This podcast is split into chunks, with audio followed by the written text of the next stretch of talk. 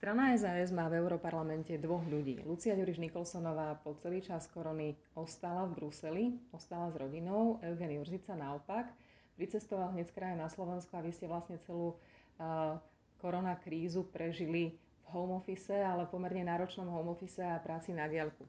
Pán Jurzica, aké to je pracovať pre Európarlament z Bratislavy? Ja si myslím, že sa dá urobiť viac roboty.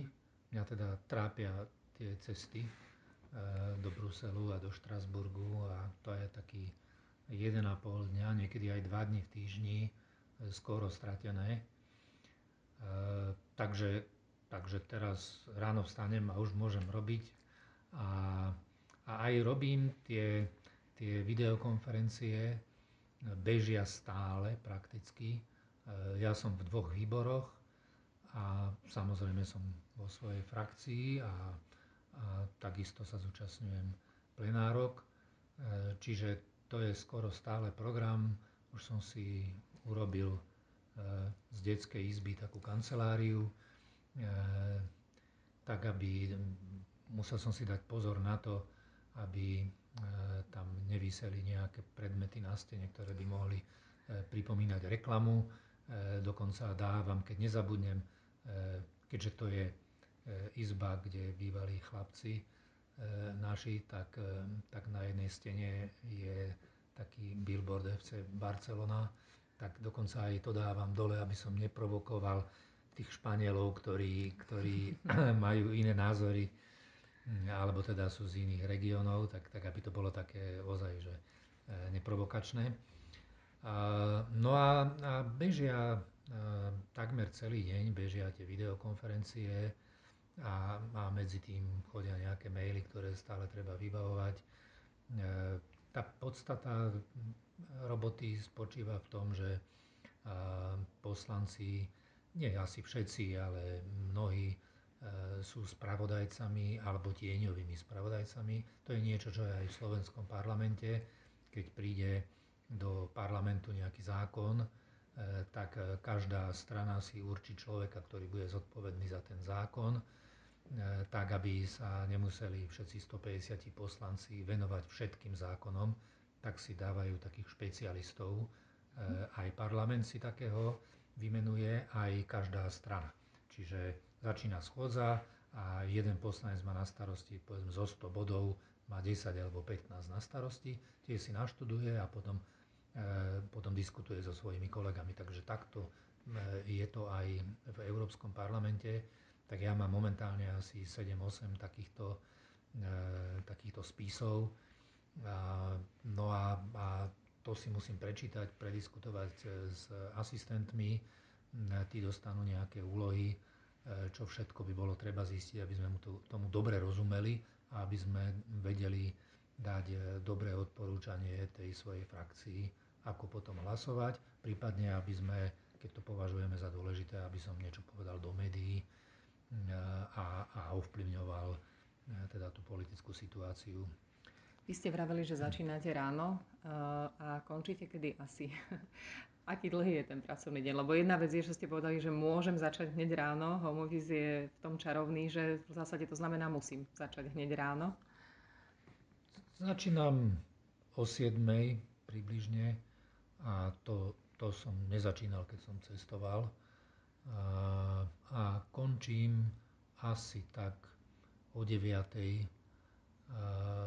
A, ale, a to som končieval aj neskôr, keď som, keď som tam v Bruseli, lebo to je fakt, že tam ešte sedím s ľuďmi a, a ten rozchod je taký pomalší nejaký, keď človek sedí so živými ľuďmi. E, takže takže e, ten čas možno, možno, že venujem tomu približne rovnako, ale nemám tie straty časové, že by som sa musel presúvať eh, tým lietadlom a čakať na letisku. Tak toto ma celkom potešilo. A na rozdiel od väčšiny asi eh, mne až tak strašne nevadí. Tiež by som teda uvítal eh, osobné stretnutia, ale až tak veľmi mi nevadí, že je to cez tú obrazovku, ja až tak v mnohých rokovaniach, kde by sa rokovalo o niečom, čo by nemohlo byť na obrazovke, nie som zrejme, takže, takže nejako mi to veľmi nechybá. Vy ani nemáte malé deti, ktoré by vás vyrušovali počas toho, čo máte home office a ste na príjme. Ja to viem podľa detí, ktoré sa učili na Slovensku, že tam len začať hodinu s tým, že kto je tu a kto tu nie je a kto počuje a máme obráz a dvakrát nám spadlo spojenie. Je to veľmi podobné s Európarlamentom, alebo tam to máte technicky tak perfektne vychytané, že tieto straty pri tomto ladení nie sú? No, boli tam zo, začiatku, začiatku najmä rôzne straty. Je fakt, že, že malé deti nemám doma ale e, nejaký čas bola aj manželka v home office a tú prvú kanceláriu som mal zriadenú v kuchyni, e, lebo to bolo také naraz, to začalo a rýchlo bolo treba hlasovať a o veľkých, povedzme, peniazoch aj pre Slovensko. E, takže, takže položil som počítač a, a hneď sme sa snažili to nejak urobiť tak, aby som mohol, povedzme si, vytlačiť hlasovacie lístky a nemal som čas riešiť, že kde to bude. A tam sa nám párkrát stalo, že teda e, bolo ma vidno v pléne a manželka niečo v kuchyni tam robila, troška to tam rachotilo, ale ne, nemyslím si, že to bola nejaká tragédia, e, len pre istotu som sa potom presunul do, do inej izby. E, tak, e, tak ako prípada mi to, že teraz už sa to zvláda. Na začiatku boli tie problémy také, že povedzme nešiel niekomu zvuk nešiel obraz. To, bola, to bol dosť veľký stres, lebo povedzme, že keď som mal plánovaný príhovor na nejakom výbore a už sa blížila tá minúta a mne prestal ísť obraz, e, tak, tak všetci asistenti sa snažili a telefonovali e, do Bruselu tým expertom na počítače, že čo sa s tým dá spraviť a teraz ja som resetoval počítač zase zapínal, tak to boli trocha nervy. Ale mne už sa to nestáva, ale vidím, že, že naposledy včera e, sa stalo kolegovi, myslím z Polska, že nebolo ho vidno. Čiže ešte stále sa to niekedy stane, ale myslím si, že aj tí, aj tí IT profici z, z Bruselu, z Európskeho parlamentu, teda, že, že si to omakali všetko a už, už to teraz podľa mňa beží celkom dobre.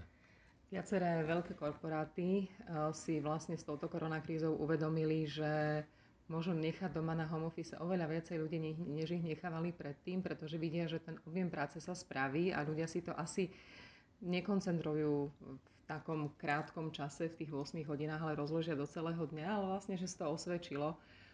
Neskúsite navrhnúť možno Európskemu parlamentu namiesto tých nákladných presunov aspoň čiastočný home office, keď to takto vie aspoň čiastočne fungovať?